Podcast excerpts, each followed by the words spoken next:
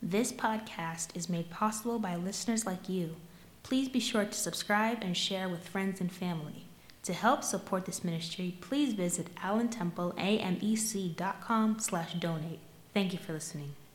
The scripture was read earlier for your hearing, but I'm going to lift up verses 32 and 35. The master called the servant in. You wicked servant, he said, I cancel all the debt of yours because you begged me to. Shouldn't you have had mercy on your fellow servant, just as I've had on you? In anger, his master handed him over to the jailers to be tortured until he could pay back all he owed. This is how my heavenly Father will treat each one of us unless you forgive your brother or your sister from the heart.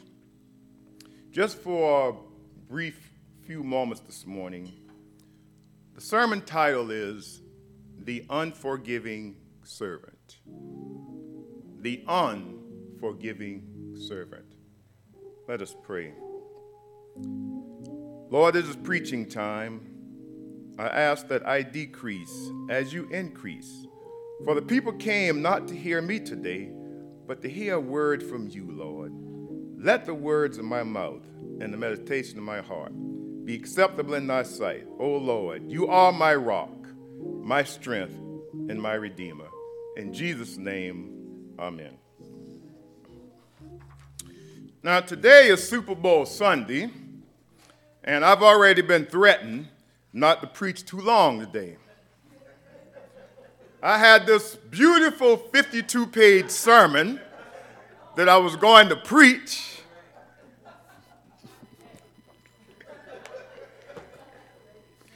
But I, I don't take too kind to threaten, so I, I think I want to enjoy my health just a little bit longer, all right? So I have condensed it just a little bit. Jesus told 42 parables. A parable is a short story that conveys a greater truth. It is a simple story used to illustrate a moral or spiritual lesson as told by Jesus in the Gospels of Matthew, Mark, and Luke. Let us back up to verse 21. Then Peter came to Jesus and asked, Lord, how many times shall I forgive my brother or sister who sins against me? Up to seven times? Therefore, the kingdom of heaven is like a king who is wanted to settle accounts with his servants. So as he began to settle, a man who owed him 10,000 bags of gold was brought to him. Since he was not able to pay, the master ordered that he be thrown in jail with his wife and his children and everything sold to repay their debt. Well, at this time, the servant fell on his knees before him be patient with me, he begged. I will pay back everything. The servant's master took pity on him, canceled all his debt, and let him go. Perhaps the king was moved by the man's plight and his common humanity. Perhaps he's touched by the desperate situation in which this servant finds himself Whatever the case may be, the king took mercy on this servant, and the servant was liberated, forgiven, free to go without paying anything. But when this same servant went out, he found one of his fellow servants who owed him a hundred silver coins. He grabbed him and choked him. Pay back what you owe to me. He demanded this. Now, whatever happened to do unto others as you want them to do unto you? In this situation, that went out the window. Am I preaching to somebody today? This servant lacked compassion. His fellow servant fell on his knees and begged him, Be patient. Be patient. I will pay it back. Now, when you compare what the first servant owed the king to what the second servant owed this servant, it is a tiny, tiny comparison. 10,000 bags of gold compared to 100 silver coins. So the servant refused. Instead, he went off and had this other servant thrown into prison until he could repay the debt. When the other servants saw what happened, they were outraged and went and told their master everything that happened. Now, you know, there's always somebody up in your business. Somebody always waiting in the wings for that opportunity to tell on somebody. They just couldn't wait. I can see them now running to the king. Uh, uh, excuse me, king, uh, your, your majesty, you know that servant Charlie that you forgave? He owed you 10,000 bags of gold, and he couldn't pay it back, but you forgave him. Well, guess what he did? A servant named Jonathan owed him a hundred silver coins and had him put in prison because he could not pay the debt back. Now, that's just like some of us sometimes, where we want to tell something so bad without getting the complete story.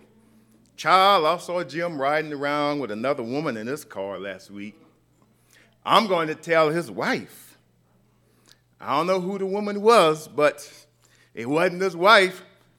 So the woman goes and tell her wife, Girl, I hate to be the one to tell you, but I saw Jim riding another woman in the car last week. The wife said, Oh, really? Yeah, girl.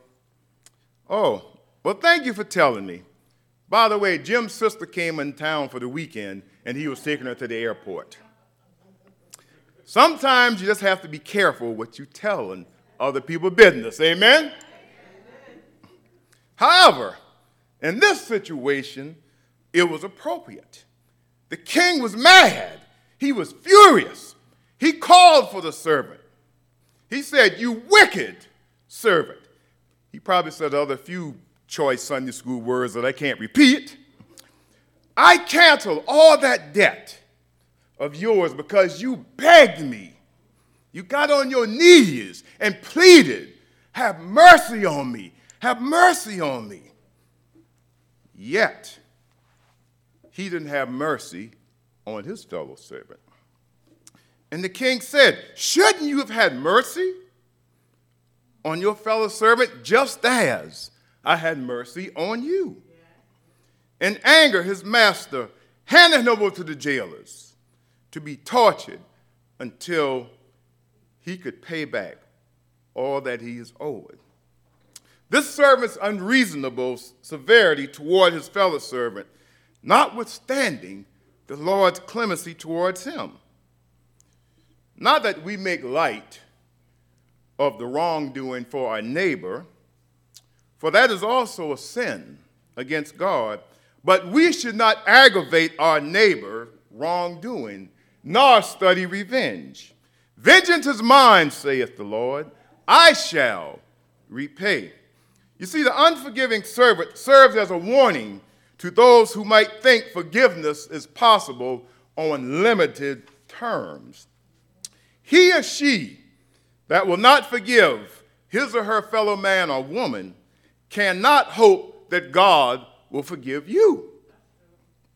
We do not forgive our offending brothers and sisters if we don't do it from the heart. It's not just lip service. Amen? I'm sorry. I'm sorry. You know, sometimes we apologize to people when we really don't mean it, but we think it's the right thing to say. I'm sorry. A few years ago, I went to a funeral service uh, in Albany where one of the sisters, let's call her Janie, was the sister of the dearly departed. Janie liked this man, and she, the man liked Francis, the dearly departed. So Francis started dating the man.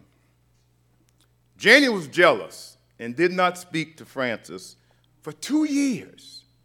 Didn't say anything to her. Wouldn't take her phone calls, nothing. No type of communication. Unfortunately, Francis was killed in a car accident. At the funeral, Janie was distraught. So distraught that she wanted to jump in the casket to be with her sister. I was so infuriated because I knew the backstory. I wanted to help her in there. Come on, you, you want to go? I'll help you in the casket.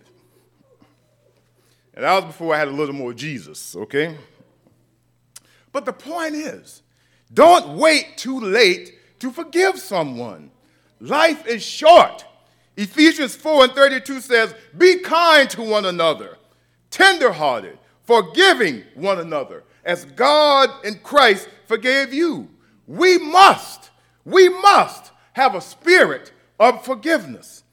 Matthew 6 15 says best, But if you do not forgive others of their trespasses, neither will your Father forgive your trespasses. So don't be like the unforgiving servant. Asking for forgiveness is an act of humility. The forgiveness is more about you rather than the other person. After all, forgiveness heals relationships by requiring us to let go, turn the page, to refuse the right to hold on to bitterness and anger. Forgiveness, in short, set things right again. Forgiveness is powerfully healing force, but also sometimes is incredibly difficult to receive or share forgiveness. I know someone may have done you wrong. I know it hurts, but you have to forgive. Forgive.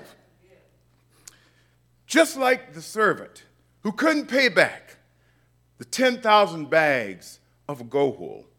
There's a debt of sin that is so great that we can't pay back, just like the unforgiving servant. But one thing I know I know a man that paid the debt. I know a man that was wounded for our transgressions, bruised for our iniquity.